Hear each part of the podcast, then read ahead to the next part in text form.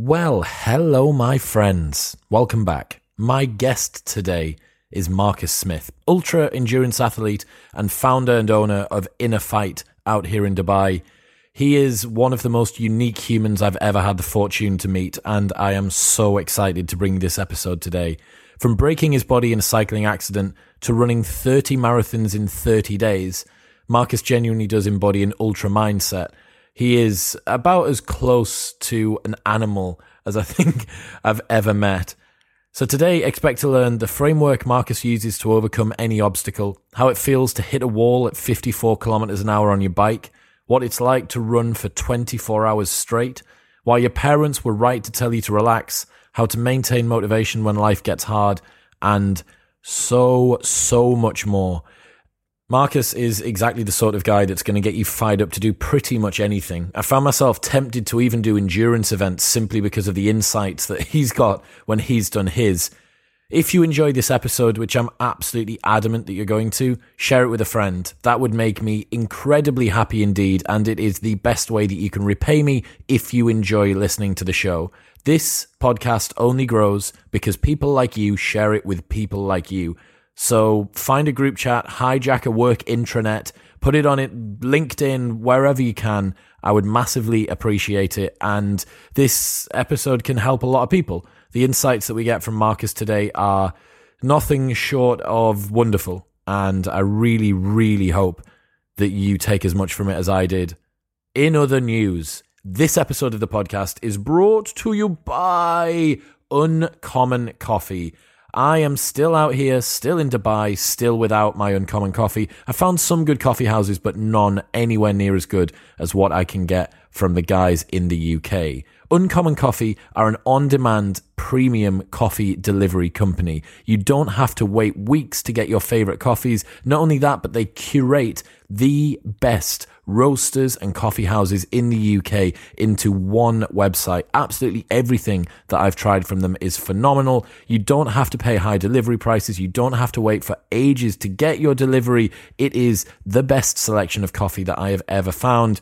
And you can get 20% off everything site wide with the code MW20 at uncommoncoffee.co.uk. If you are a coffee lover, you need to go and check them out. Uncommon Coffee are a UK company that work with the best roasters and coffee houses in the UK, so you will be supporting homegrown businesses by shopping there as well. One payment, one cheap delivery cost, one delivery date and time, and one perfectly packaged coffee delivered right to your door. Head to uncommoncoffee.co.uk and use the code MW20 for 20% off caffeine. And perhaps you will be able to sound as excitable and full of energy as Marcus does. But for now, it's time to learn how to build an ultra mindset with Marcus Smith.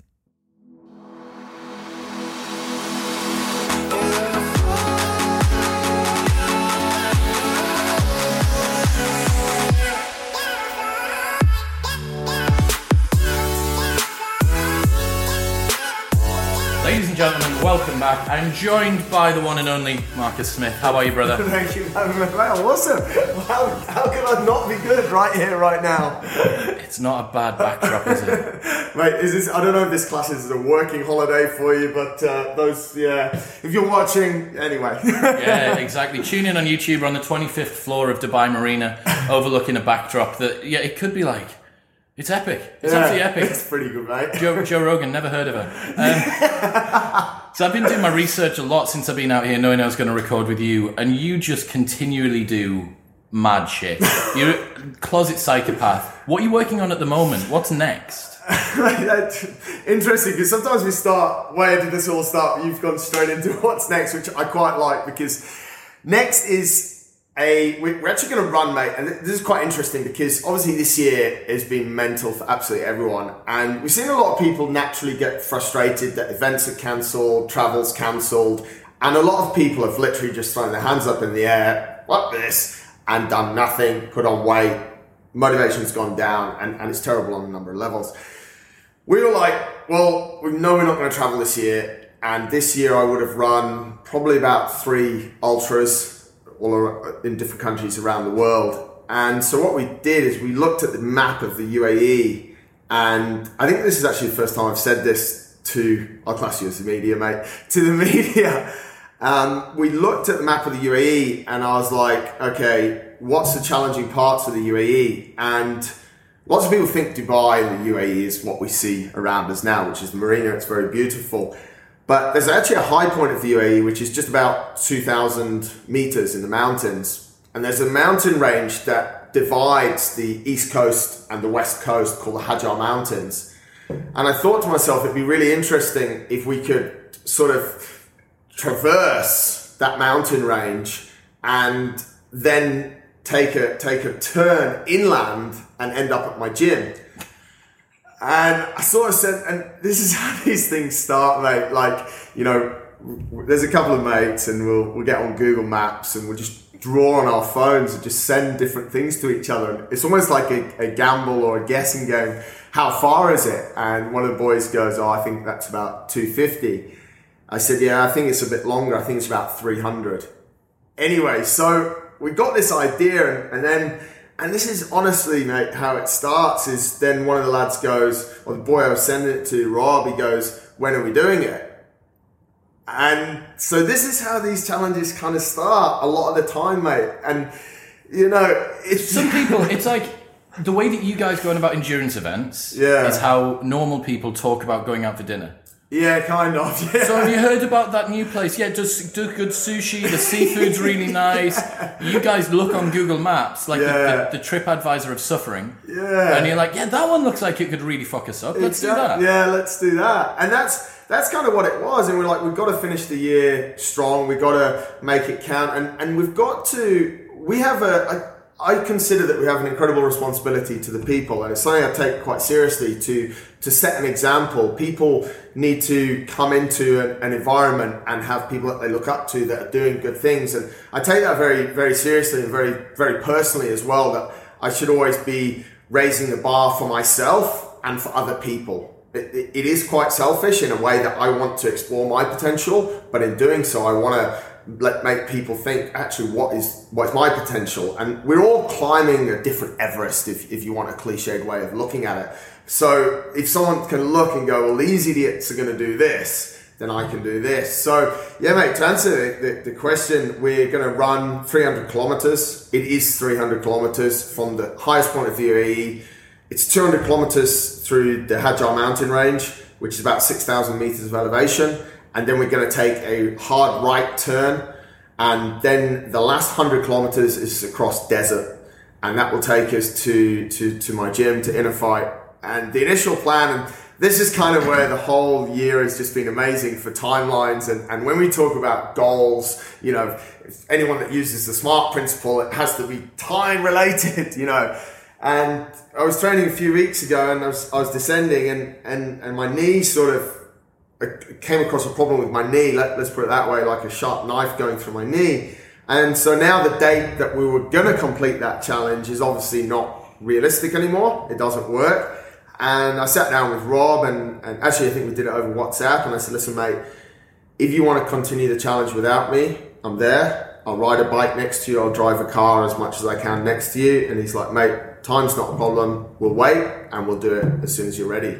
So hopefully by the end of the year, mate, we'll be the first piece, p- people to, which is quite important for certain reasons. We'll be the first people to sort of transcend the, the, the Hajar mountain range, 300 kilometers, and hopefully we'll get it done in just over two days. So Really? So, Yeah. and what will you do? Will you aim to have little rest stuff? Have you planned that in Yeah, as well? yeah. So the way that we look at it is that we we go for about six hours, and we try and complete about a marathon every six hours, and then we would rest and feed, which would take anywhere ninety minutes up to two hours. We also want. We also. It's important to understand that although these races and these challenges are races, you need to respect your your body and your mind, and we always try and buffer on the edge if we push like we could go 24 hours straight we've both done more than that before but then we might fall off the end so we're, we're looking at sort of six on two off and we'd get through it we think we'd get through it in just over two days so I mean, it's easy to say you've got those two hours when you sleep, but mate, with adrenaline and like I've been in races before, and it's like okay, it's rest time now, and you try and lay down, and your heart's just going. I was going to say, what does that feel like? Obviously, you know that you have this small window in which to do the recovery, Yeah, yeah. and you're there, and you can't get yourself. You, everyone that's listening knows what it's like to Yeah. Try and get to sleep. I need to be up early tomorrow. The difference is you need to be up and start running. Yeah, it's like it's savage, and it's a it's it's a mindset thing though as well. Like there's two things going on. There's the actual chemical reactions in your body, what your dopamine's doing, your melatonin's all over the place, your cortisol's through the roof. Like that's that's real. So it's not like I can't sleep. Like you can't sleep. So you got to sort of deal with that. But you also, it's almost like how can I frame this? If you if you're scared of flying and you've got flight the next day, you don't sleep. And I, I'm sure you don't sleep. Or if you're scared of anything that's coming up, it's the same thing because after six hours, six hours in, we'll have run 40 to 50k. We still have 250 kilometers to go. This part is a complete mindset.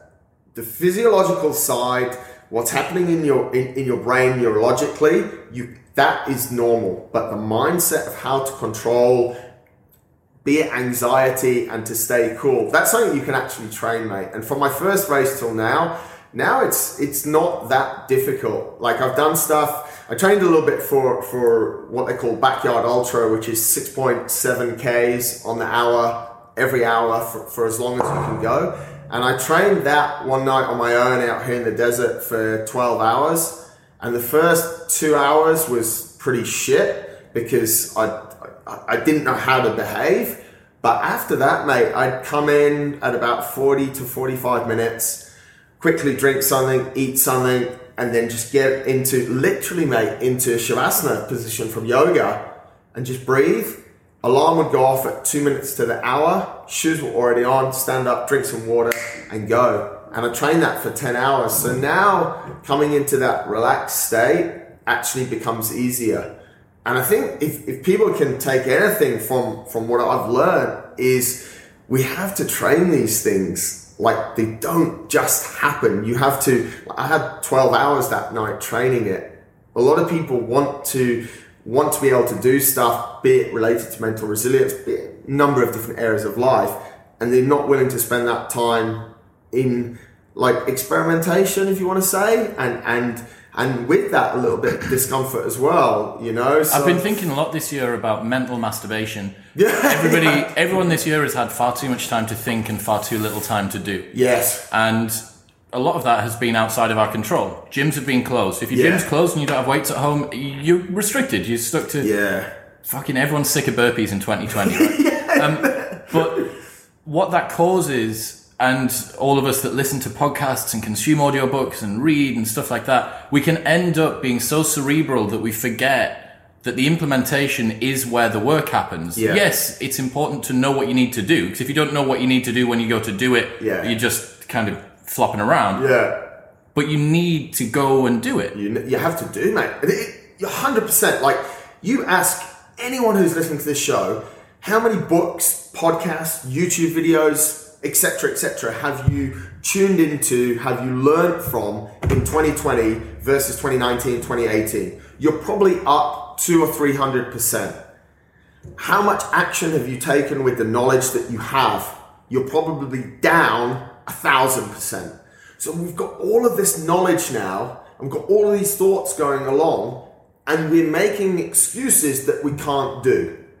You can still do.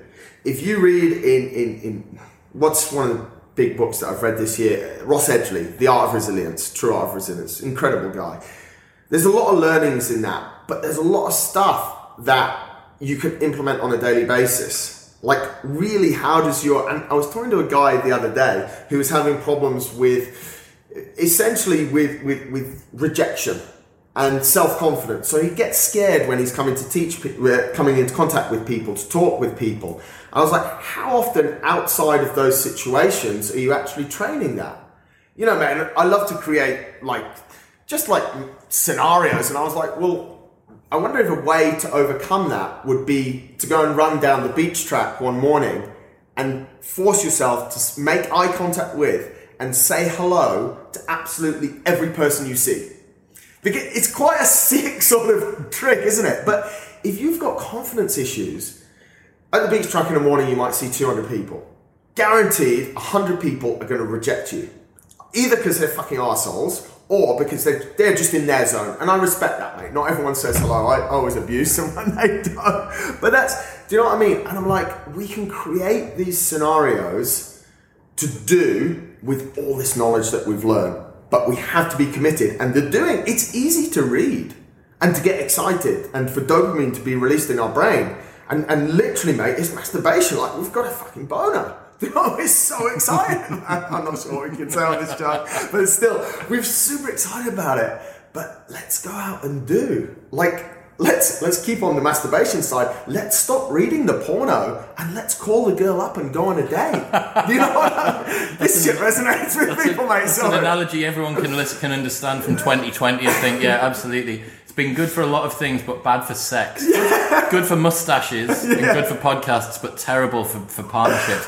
Um, a couple of years ago, you had a huge accident, Yeah. broke a bunch of ribs, punctured a lung, ruptured, pulled your scapula off, and you said it was part of one of the best years of your life. Yeah. How how does that work? How does that fit in? Yeah, mate, it's interesting. Three, I guess, three thing, three big things happened in 2018 that are, I believe, that moments in our life obviously define us. And when I look back at 2018, three really big things happened, maybe four. Which, if you kick it off on the 9th of February, and and this is totally legit, you can't change this. Go back to my Instagram, MJD underscore Smith, 9th of February. I posted a quote that said, Everything happens for a reason.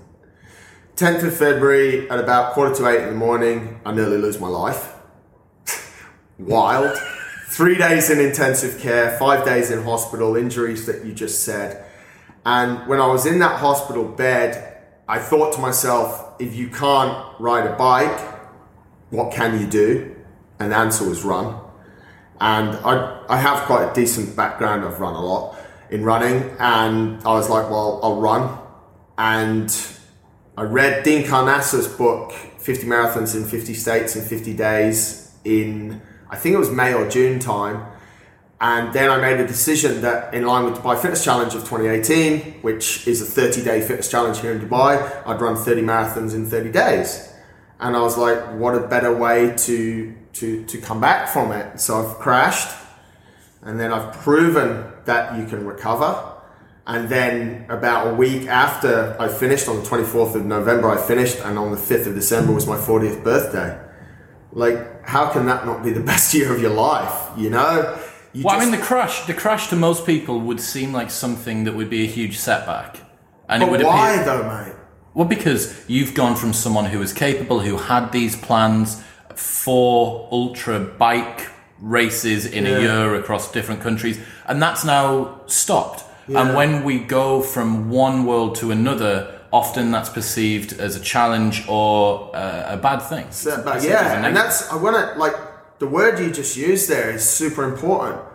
It's perceived, and we're living a lot on perception, perceptions and thoughts that we create based on the opinions of others. A lot of the time, we've been told that those things are bad, and this relationship is always bad. I'm I'm not in a good place, and mentally we mate. I still have it. Don't get me wrong. I'm not not bulletproof from it. The first few days after I, I buckled my knee, I was not in a good place, mate. And we know what goes with it. Relationship. I'm not having a good time with my wife in those days. You know, at, at work, ah, it's just too much. We're not. But this is because this, in my opinion, it's a subconscious behavior that we've been drilled into us around perception. Because we're told, guys, shit happens things happen for a reason, and even when things happen, we can't change them because they've already happened. But perception says it sends us backwards. Come on. 2018, I learned shit that I would have never learned. I had tough times, mate. Don't get me wrong. I fuck, like, I was like, why is this happening to me? You know, I'm, I'm bulletproof.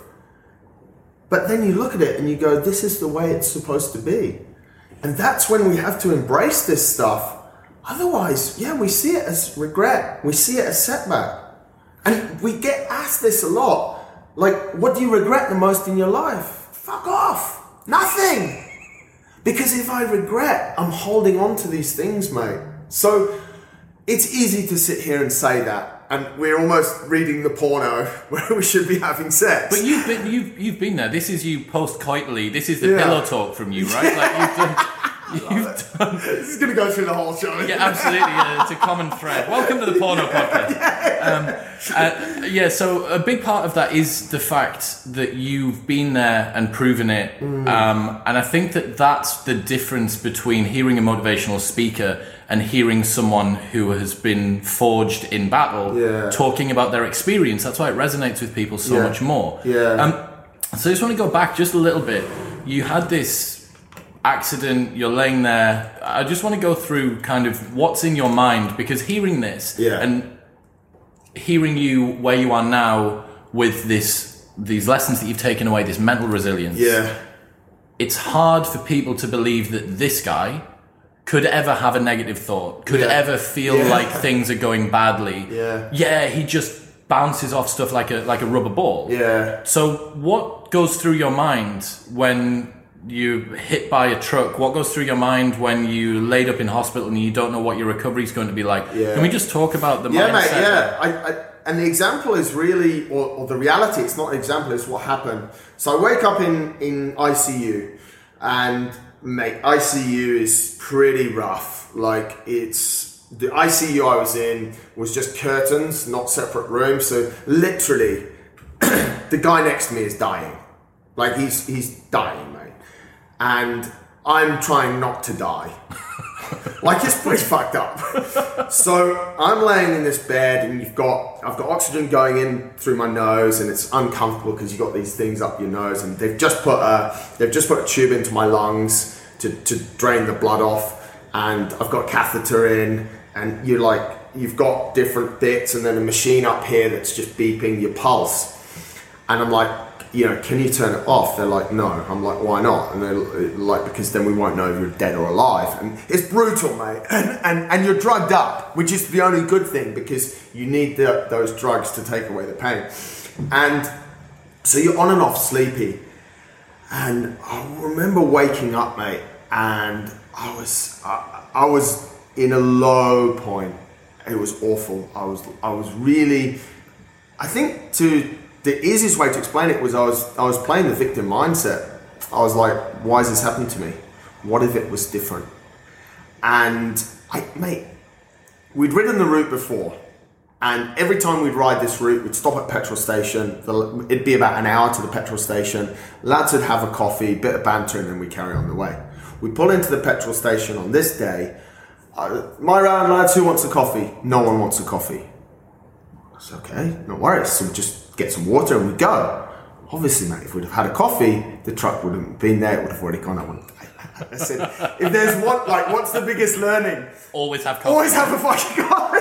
Like, you know what I mean? And I'm there, mate, and I'm I'm really just thinking all these thoughts, and I'm like, what if? Why me? I just wish it wasn't happening. And Holly was laid there, was sat at the side of my bed, and I could see she could see some discomfort in my face, and she said, "What's wrong with you?"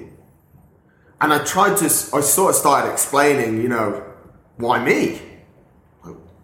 And she looked at me, mate, and she says that I'm not emotional enough. And I say that she's too emotional. But literally, in this scenario, it was flipped 180. And she just looked straight at me and she said, It happened. Literally heartbroken. Like, "For fuck's sake." The one time I wanted some fucking I sympathy. need- Come on. And she she just sat there, mate. She didn't cry. She nothing. And she said, "It happened." it's like literally someone's just taken the wind out of my sails. And I sort of just I didn't react, and I laid there. I was like, "She's fucking right." And then I went a little bit back to sleep with this thought. And I think it was that point where I just accepted. And acceptance is hard. You break a leg. To accept that you've broken your leg and you can't walk for a time your relationship breaks, to accept that you're going to be on your own, you're going to have to. It's awful, mate. But we have to go through it. It's part of the healing process. And it's it's what I call the ultra mindset is that a lot of the time our first point is denial. Didn't happen. This relationship's fine. No, it's not. Do you know what I mean? I couldn't kid myself, mate. I was laid diagonally across the bed. I had these tubes coming out for me. I could hardly breathe. I couldn't move my hand. Like, I can't say I'm not here. So the first step is we have to admit that there's a problem. And her saying that got me out of that victim mindset. And it was funny because I sort of probably went back to sleep and then I woke up and I looked at her and I smiled. And she's like, What's wrong with you? I said, I, You're right. I said, You know what I'm going to do? She's like, What? I said, I'm going to start training. She's looking at me. She's, I don't know if she wanted to cry, mate, if she was laughing or, or, or what was going on. And I looked down at my body and I think they'd cut my cycling kit, which hurt my soul. Favorite cycling kit? you know, they're cutting through it. I think I still had my cycling shorts on, but they'd cut all the bit bit off. And literally, mate, I'm laying like this, and I put a hand on the table, and I looked at this hand. My whole left side of my body is fucking broken, and I just went. I just said, "What can I do right now?" And honestly, mate, with everything I had, I just turned this hand like this, and I was so emotional, but I couldn't cry. I'm not. I'm not a very good crier, mate. Long story But I was just like, oh, amazing. And I've got it to here. And then I'm like, I think I'm fucking a dog with two dicks. I've gone, I wonder if I can get it back. Do you know what I mean? And everything is reset. And I've done it once. And then, of course, I'm like, okay, I can do it once, I can do it 10 times. Literally, mate. And that took me about five minutes. And I don't know if physically I was drained, but mentally, emotionally, everything else in my body was completely drained. I was crying without tears because I knew that that was the point where I'd started my recovery. Because I knew admitting to Holly and her being that cold with me and that honest with me that it happened had let me get out of denial and admit the problem, and now I can start to recover. So, what are the principles that you've taken away from that? The radical acceptance of things that have happened, yeah. understanding that you can't change the past. Yes, that's Fo- number one. Focusing on what you can do to improve your future. Yeah. What else? The, the, I mean, and that's that's the process that that we go through. Admit that there's a problem. Then you sort of you, you reject that that problem is going to stop you from from achieving what you want to achieve in life. These things are going to happen, mate. Right now, I can't run that's fine. I snapped an Achilles three months ago. Same thing, you know. But look at the energy that you're putting into the podcast, for example. So then we we, we reject the fact that it's going to stop us. Then, and it's the hardest thing, mate. Just relax. We can't, you know. How many times when we were kids do our parents just send us to the room, calm down for ten minutes? Ah, you're banging the door down, you're having a fit. Just calm down for ten minutes so the third point is to have to relax. And then the fourth point, the most important point is what I did and how I explained it with my hand there is what can I do right now to make this situation better? There is always something you can do. In some scenarios, if you and I are having an argument and we're just about to blow, sometimes what I can do right now to make this situation better for both of us is just to walk away from you. That doesn't feel like that doesn't feel like it's going towards the goal. And this is the problem because we're told all the time that you've got to keep tracking up, you've got to keep moving forward, you've got to get closer to your goal. Every day is a day to win. But that doesn't, and it's true, but it doesn't mean that we have to be going this way. The path's not necessarily linear. It's not linear, mate. Life's not fucking linear. What you can do right now is what your parents tell you. Go to your room, sit down, relax. You know? So honestly, mate, they're the four key things that I, I, I take away from it. Admit that there's a problem, reject the fact that it's going to stop you from getting what you want, stay relaxed and figure out what you can do right now. And what you can do right now sometimes is, and I've said it before when, when, when I speak about my ultra races, sometimes I have to sit under a tree for five minutes and let the competition fly past because I'm on that red line. And if I keep going, I'm going to go over that red line. You sit under the tree for five minutes, and later that day, you go sailing past them. If you don't, they'll beat you every time. It's the hardest thing to do. It's a very tr- tricky way to look at things to either go back because society, perception tells us we've always got to go forward. But in going back, you're going forward. Mm-hmm. And that's really important. One of the things that I'm fascinated by is maintaining motivation outside of situations like that. Yeah. So during that period when you're just coming off an accident, you're just coming out of an incident, everyone will know that it's the New Year's Day motivation, right? Yeah. I've just had this, the emotions are high, I'm compelled, I've filled myself full of all the stoicism and Ross Edgley that I can, and I Yeah. feel like I'm able to get over this. How are you ensuring that you don't start to lose motivation in the in the messy middle? That you hit that valley of despair when the motivation and the energy starts to dip. Yeah. And for me, this is a, a personal question. I'm at three and a half months post op Yeah. now on my Achilles. The it's the most drudge work, boring, consistent, everyday heel raises, everyday stretching. It's painful. Yeah. It hurts every step that I take. Every Yeah. step I'm reminded that I snap my Achilles. Yeah. Every single time that I want to walk, I can't move as quick as my friends. I can't. I tried to hop across a street yesterday in Dubai, and I haven't tried to move quicker than a walk. And I realized that I had to do this weird like heel hop thing, where because I've got no, I've still got no tension in my Achilles, yeah. and I'm like every single day, this sucks, this sucks. Three and a half months in, and this is that valley of despair. How are you continuing your recovery, and also how long was the recovery to get yourself back to full fitness from your accident? Super good questions. There's a there's a there's a lot going on and, and a few different answers, mate. The number one thing I want to share is a lot of people say, "Oh, you recovered super fast." And I'm like, "No, I didn't. You never saw the ten thousand reps I did like this, or the five thousand reps I did like that. You never saw it. I spent hours, and we all spend hours. I, I feel your pain, mate. Achilles heel races, the whole thing. It's brutal. How do you maintain that? One of the let's talk about what tools we have right now. Smartphones. We're non-stop taking selfies. I often look back to the pictures that I have on my camera reel of when I was in hospital, when I was in intensive care, at my lowest point. And then I'll take a selfie on that day. And you see the difference in your face, your body language. It's incredible, mate. We're not taking enough, what I would call inventory of where we're at on a number of levels. You, three months ago, three and a half months ago, when you snapped your Achilles, you couldn't walk.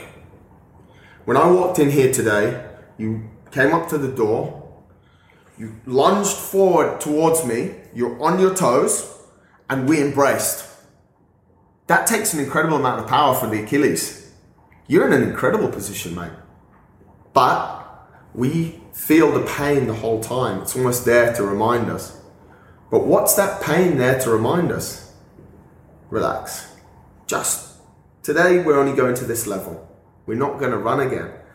People get down because they're not tracking their process, their progress. They're not taking inventory. Flip back through your camera roll of what you could do and what you can do now, how your face looks, how your body language looks. It's all there. It really is all there. We're not using technology. I love it and hate it, mate. We're able to sit here now, have this conversation, and in a few days' time, people around the world are able to go through their walk through the marina and listen to us talking shit. It's fucking brilliant. And we use it for that. But when we're in a hole, we don't use it. There's gonna be dark times.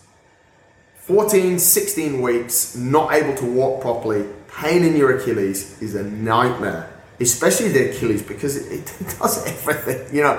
I just let me get this pot out. Oh, I can't, you know. You just there's so many things you just can't do. It's like a calf injury. It's awful. So we're, we're, we're constantly reminded about the negative side of it. That again feeds into our subconscious and makes us think that we're not doing well, we're not progressing. Spend time each day feeding your subconscious, not bullshit. And this is the difference. Lots of people say, I'm okay, I'm getting better, I'm getting, I've lost one gram this week, I'm really in good shape. No, you're still a fat fuck. You know what I mean? Like, it just, it's not like that when we need to bullshit ourselves. But we need to keep feeding our subconscious the positive things as well. Because there's a lot. We need to celebrate the small victories. Like, literally, mate, the day that I could bring my hand to parallel, to, to eye level, was just incredible. So, who are you celebrating with? Are you celebrating with yourself? Is it important to share this with other people? Yeah, I, me, I celebrate a lot with myself, which sounds a little bit fucked up, doesn't it? Like, because I think for me personally, a lot of time, I don't think people can understand it. Not because I'm special or, but there's no one that's inside my head except me. Sometimes I'll celebrate, I'll, I'll, I'll tell Holly I'm super excited about something, but without sounding nasty to Holly, she can't connect with that thing. Like I try and explain what I feel when I when I run 10k or when I run 100k.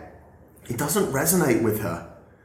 So you're not gonna, and this hurts us as well. We're not gonna get a positive reception from someone who doesn't understand. It just doesn't happen. You have to pick the people in your life that understand you. Who understands you? I have a few people, mate. I have a few mentors that I've developed over time or just incredibly good friends.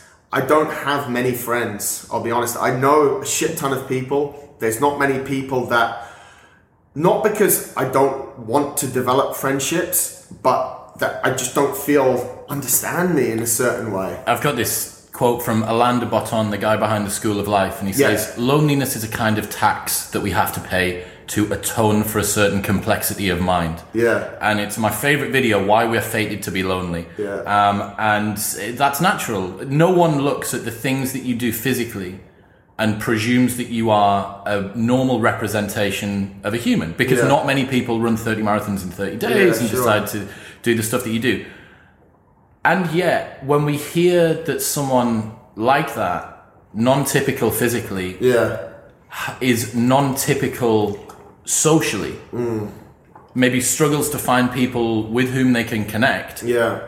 that doesn't necessarily click straight away but it should make sense Yeah. loneliness is a kind of tax we have to pay to atone for a certain complexity of mind Yeah. and the more extraordinary you are the fewer people are like you Yeah. Um, given the choice between honesty and acceptability, a lot of people choose the latter. A lot of people will choose to nerf the edges of the way that they operate, the way that they think. Correct. And that feeds us back into what you were talking about before that we we absorb our values and our desires and our operating procedures from society, from the people around us. Yes. And that really rids us of what makes us special.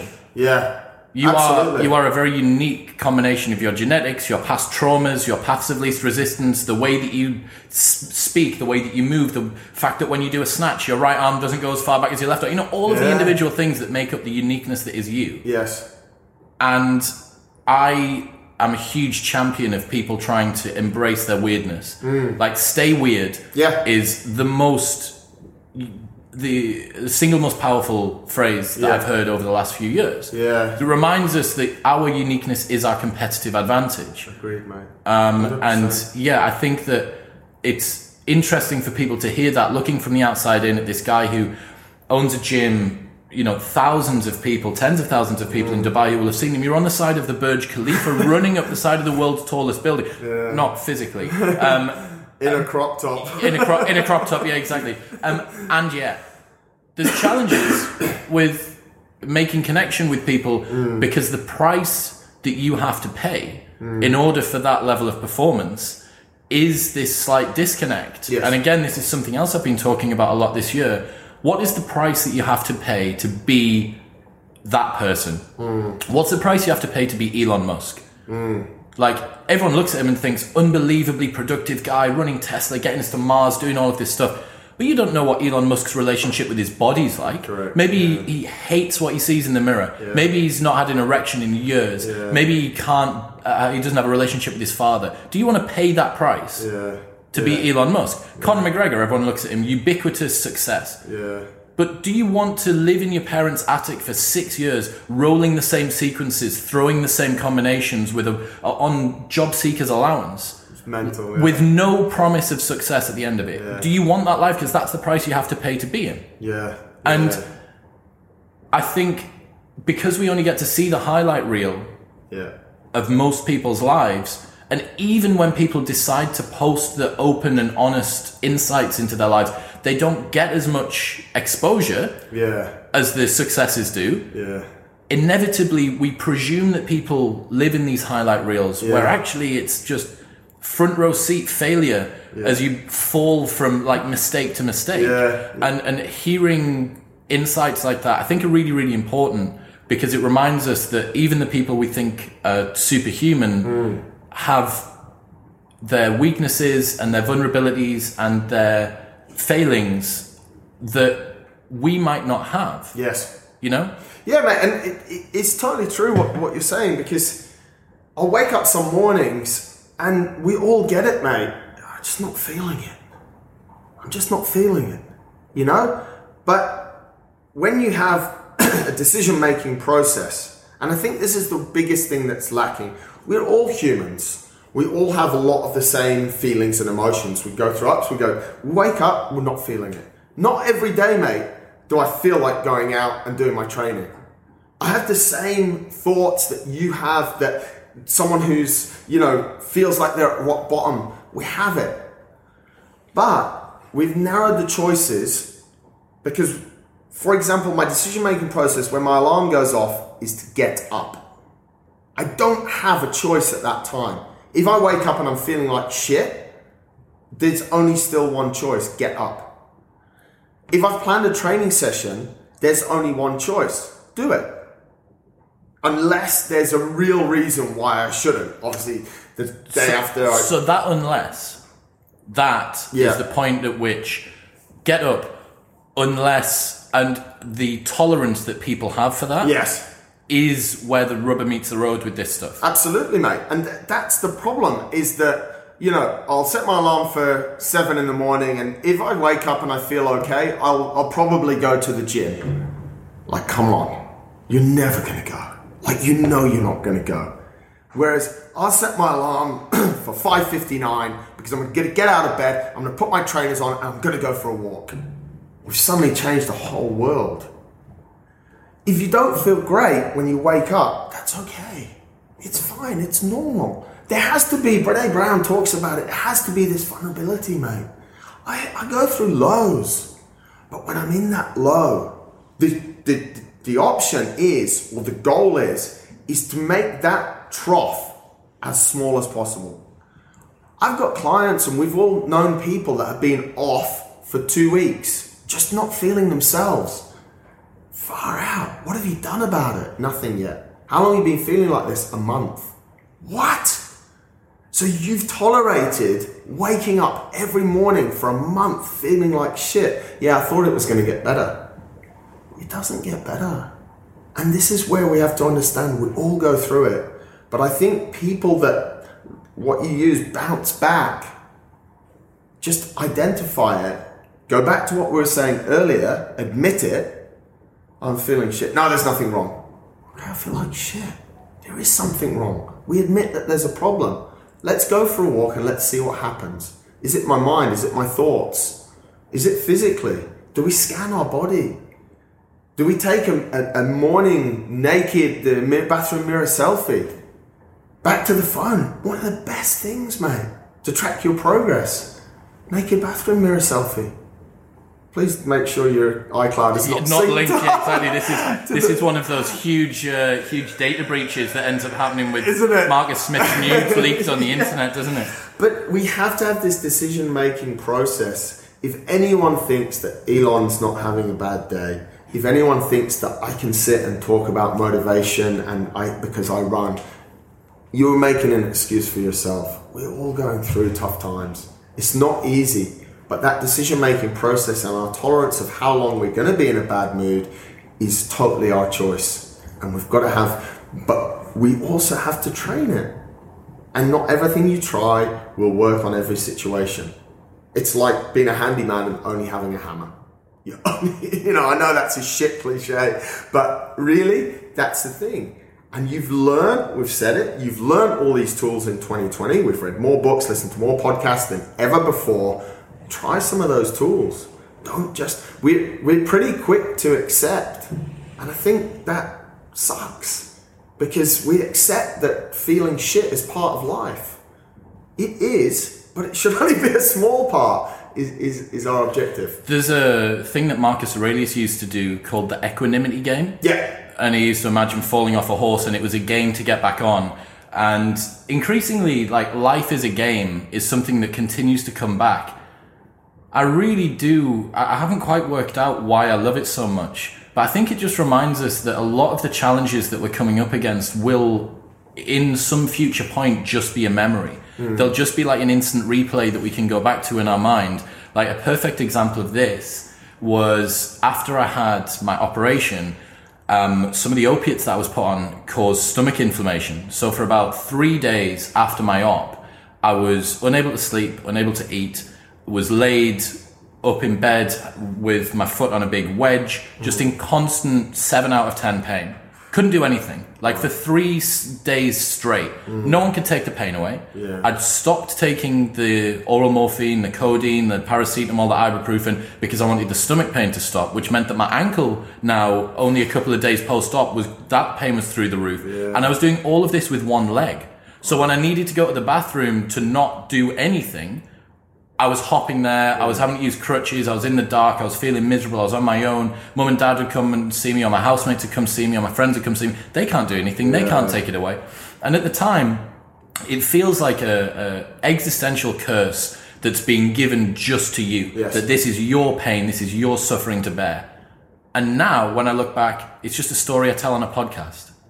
And I'm like, me then would hate hearing me now being so flippant about it. It's like, no, it was really, it was, it was bad. You're not forgetting how bad it was. Yeah, And I'm like, no, no, no, it's not about that. And trying to put ourselves into that third party perspective, I think, like treating life as the equanimity game. How quickly can I get back on the horse? Okay, like I'm inevitably going to fall off Of course, yeah. how quickly can I get back on? I think that that's a really nice way for us to frame it. And I'm a big fan of maxims and pithy statements because I think that they, they spearhead big concepts that would take us 10 minutes to remind ourselves of Yes.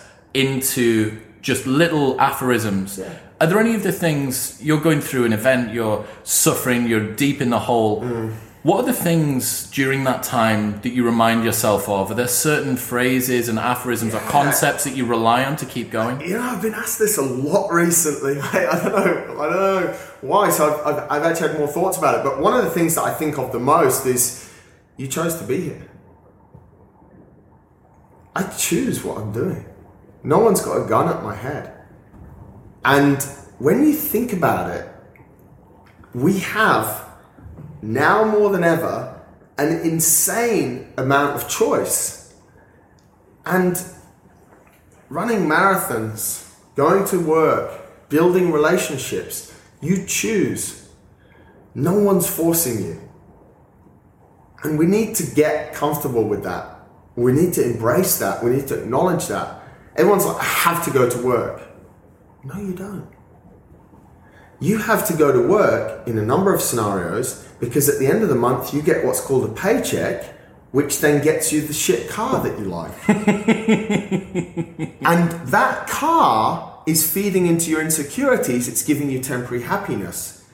And it's giving you temporary happiness because it's it's numbing a block that you're not willing to address, which could come from a previous subconscious behavior. You don't have to go to work tomorrow. Nobody has to go to work tomorrow. You choose to. So when I'm in trouble, I, I chose to be here. The other thing is, and I think it's there's a few other things as well, is that this is the moment. So a lot of the time we'll get, I wish I wasn't here. I wish I was on the beach. You have to go, you mentioned Marcus Aurelius, you have to go a little bit stoic. you have to look at creating presence. You have to. Everyone's tried uh, Headspace this year or Calm or whatever for sure. like eighty percent of the people that are listening to podcasts have definitely tried it, and and probably ninety percent have stopped already because they don't need it. But you have to get in the moment, and this is something that's totally lost. Because the first thing we do when we face adversity is we try and leave the moment. We try and go back. I wish I was still on the beach. Or we try and go, I can't wait till I've gone on the beach again. And that's what I was doing in that hospital bed until I went back to sleep and woke up and looked at myself and said, What can I do right now? Now I'm in the moment. I'm me. I'm with my hand. I'm going backwards and I'm going forwards. Presence is absolute key. Another thing is just smile. Like, honestly, mate, the power. Look at the research. The power of a smile is just insane. And okay, sometimes we have to cry. But a lot of the times after crying, we start to smile.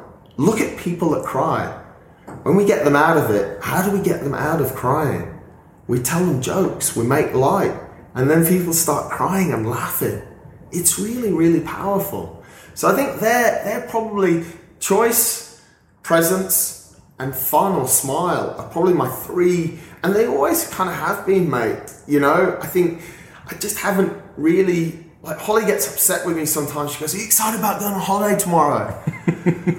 like, yeah, I'm excited, but holy shit, I've still got 12 hours of today to live. And epic shit can happen right now. You know what I mean? And I'm like, mate, I'm excited for today. I'm excited to sit here with you. I was excited to wake up. I'm excited to go to the next meeting that I've got. I'm excited that tonight, you know, I'm excited for all these things. But right now, I'm not thinking about tonight. I have to be here and it's fun.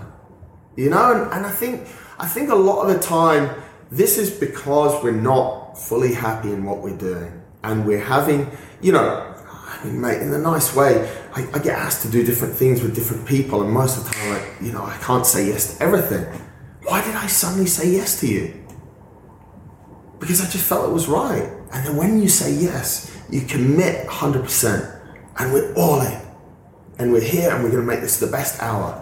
And I wouldn't give a shit if I'd have turned up and like. Luckily, I checked out your podcast. Listen, listen to the one with um, Seth. He's one of my heroes, you know. And I'm like, this guy's going to be cool. But even if I, I've got an hour of my life here, no matter if you're a good dude or not, I control if I want to, and I have to have the confidence to control it. I'm going to have a good time in this hour if you're an absolute douchebag or if you're you're turn out to be a nice guy. Man. So it's all, but you know what I mean. We control it. And people are not taking the ownership because people are going to dinner with fuckwits they don't like. They're hanging out with people that don't make their lives better, they only make it worse. Because that's what society says. It goes back to what you said. And I know we, we're sort of wrapping around here, but it's totally true.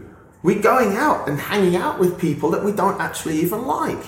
One of the things I've been thinking a lot about this year is the reason that people go and do big things I say that as someone who's just taken a trip out to Dubai and is on the 25th floor of Dubai Marina.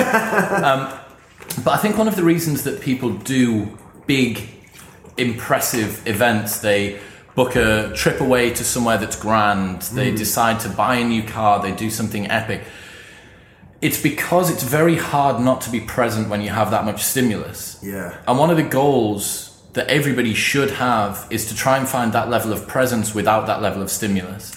Some, Very hard though, right? Oh, absolutely. Yeah. Like if you're taking the same route to work that you've taken a thousand times before, yeah. what's the reason for you to be present? You know that tree, you know that like uh, Ford Mondeo with the dent in the side of it, you know that like guy with that dog, like yeah. you know all of this stuff. And Sam Harris has this beautiful quote where he says that what most of life is is giving our minds a reason to be here in the present moment. Mm. That's what we should be aiming to do in life. Yeah. Giving ourselves a good enough reason to be here in the present moment. Like now, that. you could do that by jumping out of a plane. Yeah. That's one of the attractions, I think, of extreme sports. Also, probably one of the attractions of people that are into bondage. There's yeah. this famous dominatrix who says, Nothing captures attention like a whip. And you think, like, if, if you want to get someone's attention, slap them. Yeah. For one or two seconds after that, you're thinking of nothing else. Yeah. I'm sure that as you, the, this moment in between hitting the truck and hitting the wall at 54 kilometers an hour, Yeah. I'm sure that that dilated out to feel like an eternity, and you can delve back into that so quickly because Yeah. it's such an extreme event. Yes. But yes. the goal is to try and find that level of presence in everyday life. And it's, again, the armchair philosophizing can go on for forever. Yeah. But the point is that there are things in the present moment we can find that make us feel happy, that make us feel fulfilled, that make us feel connected with other people. And the more that we're masking over that with shit friends, with nights out we don't even enjoy, with hobbies that haven't been relevant for five years because if we leave them, we're not going to have the same support structure. Yeah. Um, and it's one of the advantages, conversely, to something that maybe sounded like a weakness earlier, where you were like, well, you know, I, I struggle necessarily to connect with as many people as you might think. Yeah. The advantage of that is it makes you a lot more agile and flexible to do just what you want Yes. without the influence of other people. Yeah. Um, yeah. So again, it's it's interesting how it all maps on. Yeah. I wanted to talk about self doubt. Yeah. You don't sound like the sort of person that has doubts. When they come up, how do you deal with them? I think self doubt is a product of thoughts and behaviors. So, why are you getting self doubt? Because you think that you can't do something. So, thought, behavior is the doing something. Why are we getting that? Why are we getting in that situation? Is it because something that's happened in our past? Or is it because of something actually real?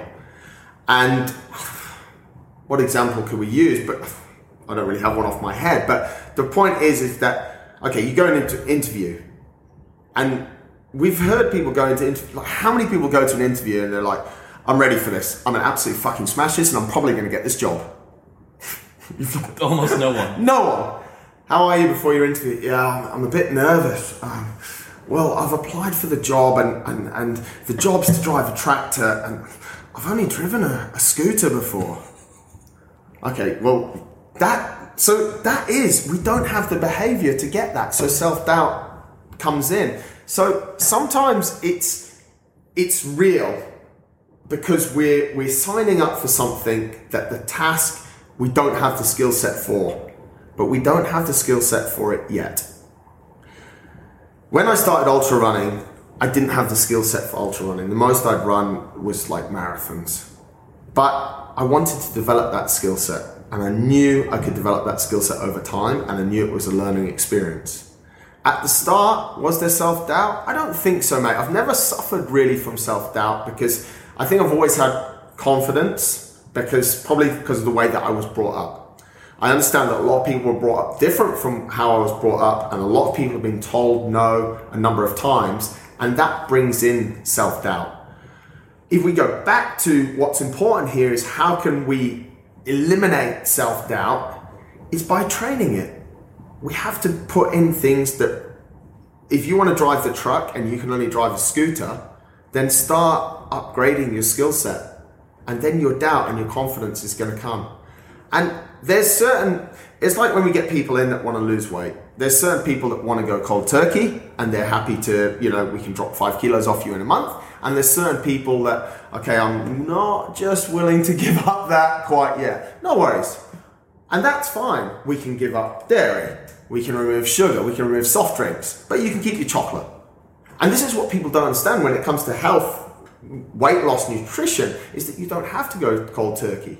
You don't have to today drive a scooter and tomorrow go for truck driving lessons. You can go from a scooter to a car to a this to a that or to the other. There's different routes we can go based on what's going to make you feel comfortably uncomfortable. So it's still going to push you out of the comfort zone. Do I get, do I sign up for things? Do I commit to things and sometimes wonder if I can achieve it? Yes, absolutely, mate. Again, I, I don't think that's, I would lie if I said no because then what's the point in signing up to things?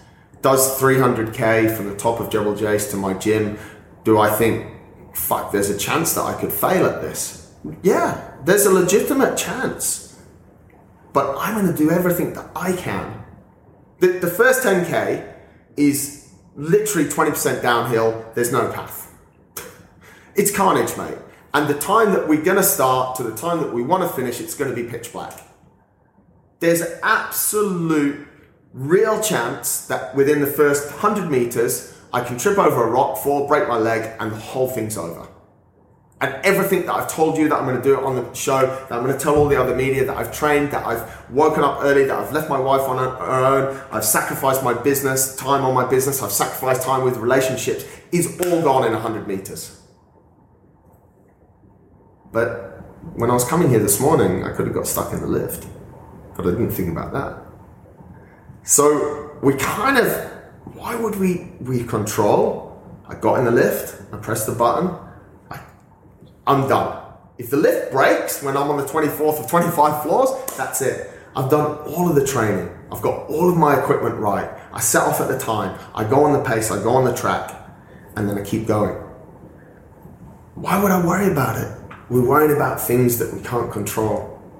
And this is very stoic at the same time, mate. Very, very stoic, you know. And the more, it's, it's, it's funny because three or four years ago, I started sort of reading more about stoicisms and uh, stoicism, and, and it sort of really started to resonate with me. And then, you know, Daily Stoic podcast as well, and and then you know, Ross Edgley's uh, Stoic Sports Science. I'm like, far out. This is like it all just stuff that. But is it is it the stoicism or is that just a way of human behavior that they found that they wrote about that we find about being present?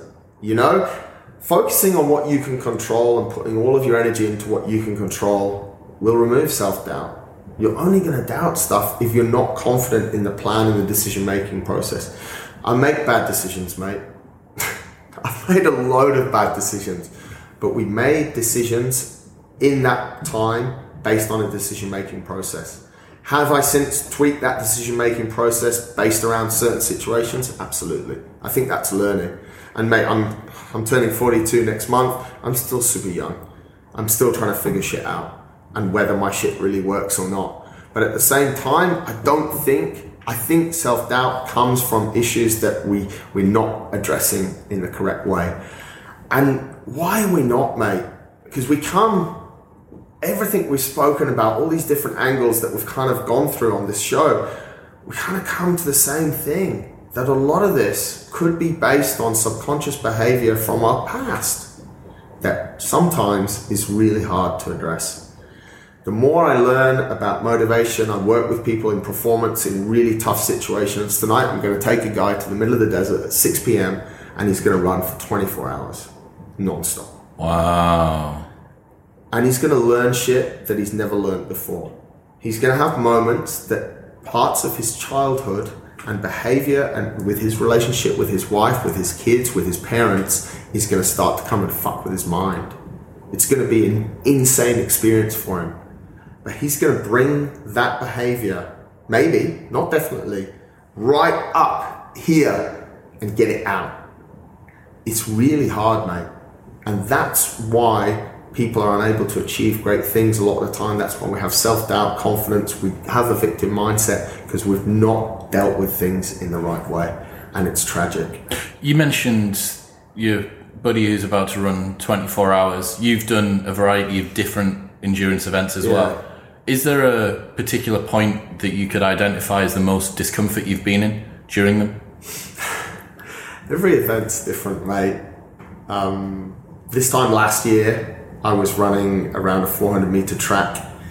I did that for 24 hours, and it was about. It's quite a weird story, this one, mate. But there's humor to it, and then there's some quite serious part. It was about 11 a.m. I started at 3 p.m. It was 11 a.m. the next day. It was getting hot. When heat comes, the gut microbiome changes. I was incredibly fortunate that I had a lot of people that were running with me the whole time around the track. I think I only did like two laps on my own. So, and some of these people, I didn't really know them very well. So, which I shouldn't have done. And this is so like not like me, but I didn't feel that it was right to fart in front of them. so, mate, literally, I'm fucking, I'm, I'm, I'm 18 hours around a track And when you're doing physical activity and you're taking on different foods and caffeine gels, and it's not healthy, mate. Your guts are in a mess. And I'm not able to fart. And I got to a point where, where Tom Tom Walker, who, who works with me and, and, and helps me on a lot of these things, he's a, he's a very intelligent sports scientist. So when we want to get geeky, we go into stuff. He was running with me, and I said to him, I said, mate, you've got to get rid of these people. He's like, mate, the people have come for you.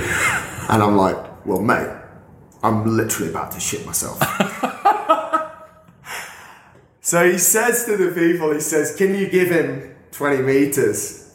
And he just needs a bit of space. And honestly, mate, there are some fantastic human beings on the planet in my life, and, and I am genuinely grateful. They all just said yes, and they just backed off, and I'm literally just farting like a. But they're running downstream of you. They're now. running, yeah. It was a disaster. Oh, God. mate. You should have said, go ahead of me 20 meters. And I'm obviously incredibly fatigued. I'd done about 180, 100, some about 180k, let's say. And this pain in my gut was getting worse when I was farting. And I said to Tom, I said, mate, this is this is not really helping. And it was getting hot as well. It was about 30 degrees. We, we had everything. It was quite it was quite good for Dubai. I mean, it rained, it was cold. Like at one point I was running in a long sleeve and, and then it was getting hot towards midday. And I said to him, I said, mate, I need to go, we need to go to the toilet.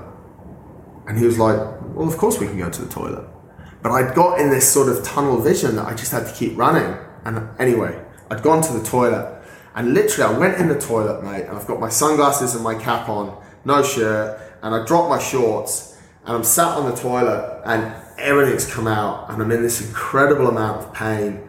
My legs are fucked, like completely. Running on a track is just, it's just the same motion over and over. And I'm shitting myself. And I look around and I see the butt hose, which is very common here, the, the butt hose, you don't have it much in the UK. I'm just like. And I start having a shower. and I'm like, my legs are killing. And I'm like, I didn't know where I was. I was just in this, I was just in this insane state of pain, of just pure joy, of everything. Because I knew I was getting better, I was getting cooler, and, and Tom knocked on the door. I don't know if it was three minutes later or five minutes later. He goes, You okay in there, mate? Oh, yeah, yeah, yeah, yeah. I, I, and then I realized I was there to run. And I put the butt hose down and I pulled up my shorts. I'm dripping wet through, water everywhere. I don't even know if my ass was clean. And, and I just got up and I just went out to the track and I carried on running incredibly slow for the last two or three hours. Why do I share that, mate? Is because this is an incredible experience on so many different levels. There's so many different moving parts. There's not wanting to let people down. There's, am I embarrassed? Why do I care? There's the pain that I'm going through. Then there's just getting into this cubicle and the picture, as you've all just thought through, some of you are a bit more scarred than others, of this man laying back on a toilet, like half on, almost like you'd find someone drunk in a nightclub or something, dare I say it, just showering with a butt hose. And it's literally the, one of the most amazing moments of my life because everything is coming together. I'm, I'm so fucking alive right now. And that's what these events do, mate. They, they cause you to go into such a, a an unusual situation, hallucinations, pain, call it what you will, mate. And then you just, and I had it, you go in the Sahara and I, I just walk around a corner, or it feels like a corner. There's really nice corners in the Sahara. And you just look up and you're like, fuck, I'm a human and this is Earth. And I'm running across this fucking Sahara desert. And it's amazing. It's like you're reborn, mate. And I was in Kenya last year, in hell, literally in hell, mate. I've got chafe, and there's a picture of me. I, this race was uh, self-supported, so I'm carrying everything, and it's awful and it's hot. And then I find a picture on my GoPro, and I'm next to a fucking giraffe. is this real? Like, if I was fighting, which I was fighting the pain, but then you're just reborn, just through a giraffe. And this is one of the, the, the, the things that we haven't touched on, which I just think is super important. The power of the planet, of nature, of animals, of plants, of sunrises, of the circadian rhythm is absolutely incredible. It's hard for me to explain pain and suffering because I think it's different for everyone. And I can, we could do a whole hour about the pain I've been in, but it's irrelevant. I chose to be there. But the lessons from it and the amazing things that Ultra has given me, that human beings has given me, that allow me to be present, that allow me to live, I really think is what contributes to wanting to wake up early every single morning before my alarm some days. Some days on my alarm, mate. Some days I'm like, what the fuck? You know, I'm the same as everyone. Like, bang. And just get up and live and overcome those tough things of, you know, I don't feel 100% today. And that's why I do this stuff because those situations that I've been in, and we've all been in situations, but I chose to be there and I've unpicked those situations and I've thought about the track one is really, I don't think I've fully understood it yet. It's only a year on and you know, there's so many moving parts. There's what Tom did, there's the time in the cubicle, there's the people, there's so many different things going along. And that's what's amazing, mate. I can literally sit and look at a picture that's on my camera roll from one of the ultras that I've done and I'll look at it like it's the first time I've looked at it. And these are free tools to us. We're always looking and, and but it's hard because I have to relive those situations. And that's tough because if you remember it for the pain. But a lot of time I try and remember it for what it's brought me and the great tools it's brought me to deal with life. To deal, I have 25 people working for me. I have relationships. I have parents that I have to deal with that are 75 and want to travel during COVID. You know what I mean? And there's these different things that you can you can take from it. And one of the most beautiful things, and the thing that I'm I'm not one of these massive hashtag grateful, thankful, gratitude people, but I do have an incredible amount of, of gratitude. And I think I don't need to show it off on, on Instagram with people, but through having these opportunities to do these challenges, I'm able to. The guy that's gonna, we've got a few guys running long tonight. I'm able to share that with him, and then watch him and his relationships and his life grow, and that is one of the most incredible things. I've got somehow this gift that I can help someone do something better. I'm not Tony Robbins. I can't change a thousand people at once, but I can take him and I can. He's going to be in hell He's going to address some things, and tomorrow night at 6 p.m. when he stops running and he has a cold beer, he's going to be reborn, man. And it's literally there's a there's a picture, and it's one of my it's my favorite picture of 2019. I can't say it's my favorite picture of the decade, but it's one of my favorite pictures of 2019, where at the end of my 24 hour run, I was hugging Holly, and one of my mates sent me a message. I don't know if he wrote on the post or he sent me a message. He goes, In this situation, you feel like death, but in the same moment, you feel reborn. Quite the conundrum. I'm like, fuck, this is, this is really it. Like, mate, and you can see, like, I'm emotional about it because that's really it. You've been in such a tough place, but now you're just so fucking alive. And it's just, how do we get that more often? I've never wanted to do endurance stuff, and the last couple of days, last couple of weeks, I've been listening a lot to Brian Keane. Yeah, I'm yeah, on a show yeah. in a few weeks. I've been listening to yourself. Tom Otten is going to Yeah. come. He's going to be sat where you are in a couple of hours' Yeah. time. And I don't think I've ever heard people talk about endurance events in this sort of a way. Yeah. and it just I, if there was ever a front end of the funnel man for wanting to start doing distance i've never even wanted to run a half marathon No. but i just think wow what an opportunity for growth you know I released a podcast today called It's Not About Running. And honestly, mate, I was I didn't know what show I was going to put out this week. I didn't have any guests lined up and blah blah blah blah blah. And I went through a lot of my old articles and I wrote an article in 2018 or 2019 called "It's Not About Running," and I read it and I was like, you know what? That's actually a really good article, like pat on the back sort of thing. And I was like, you know what? I can share this with people and I can put it into a podcast because you said it there. I've never run a half or. It's not about the running, mate. I haven't talked to you about running. We've talked about life.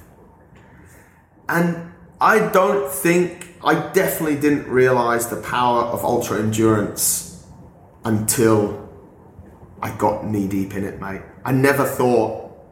How did it start? Is what a lot of people ask me. And, and honestly, mate, a lady walked into my gym one day and said, I need your help. She said, I'm going to run this ultra marathon. And I was like, never done one. She goes, no, I just want you to help me on my strength and nutrition. I said, I could do that. I said, well, would you mind if I learn? I said, because I find it difficult to tell someone to do something that I haven't done. And that's what started it in 2009. And it's incredible, mate.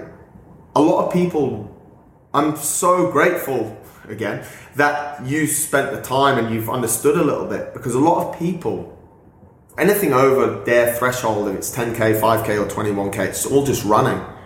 But it's not, it's life. It's something that's so unique, mate. And it's something that's so innate. It's what we're designed to do without trying to sell in, in uh, endurance. It's actually what we're decide, designed to do.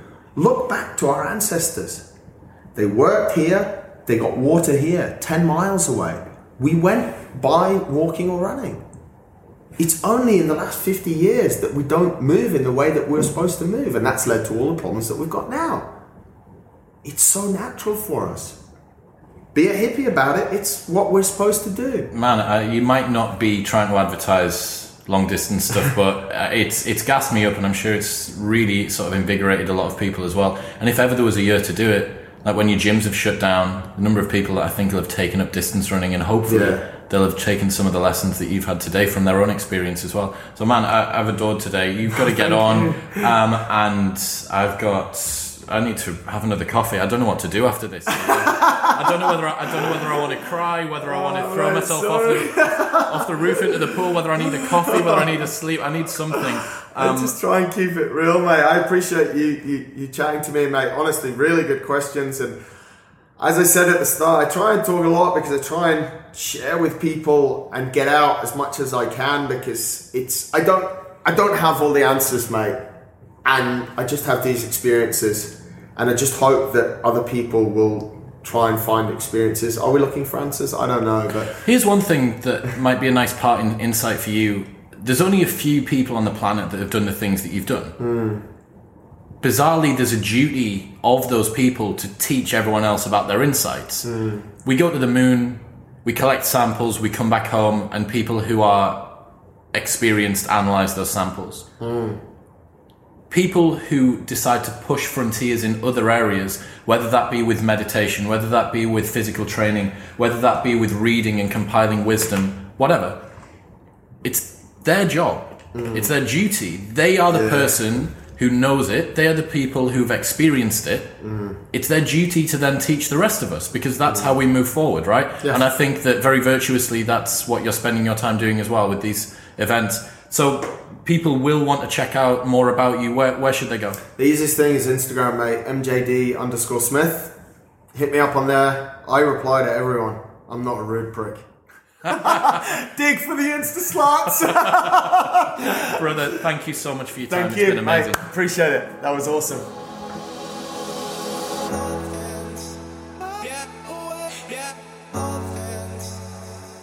Thank you very much for tuning in. Don't forget, if you haven't picked up a copy of my Ultimate Life Hacks list yet, then what are you doing with your life? Head to chriswillx.com slash lifehacks and you can pick up your copy today. Over 200 ways that you can upgrade your life instantly and it's free.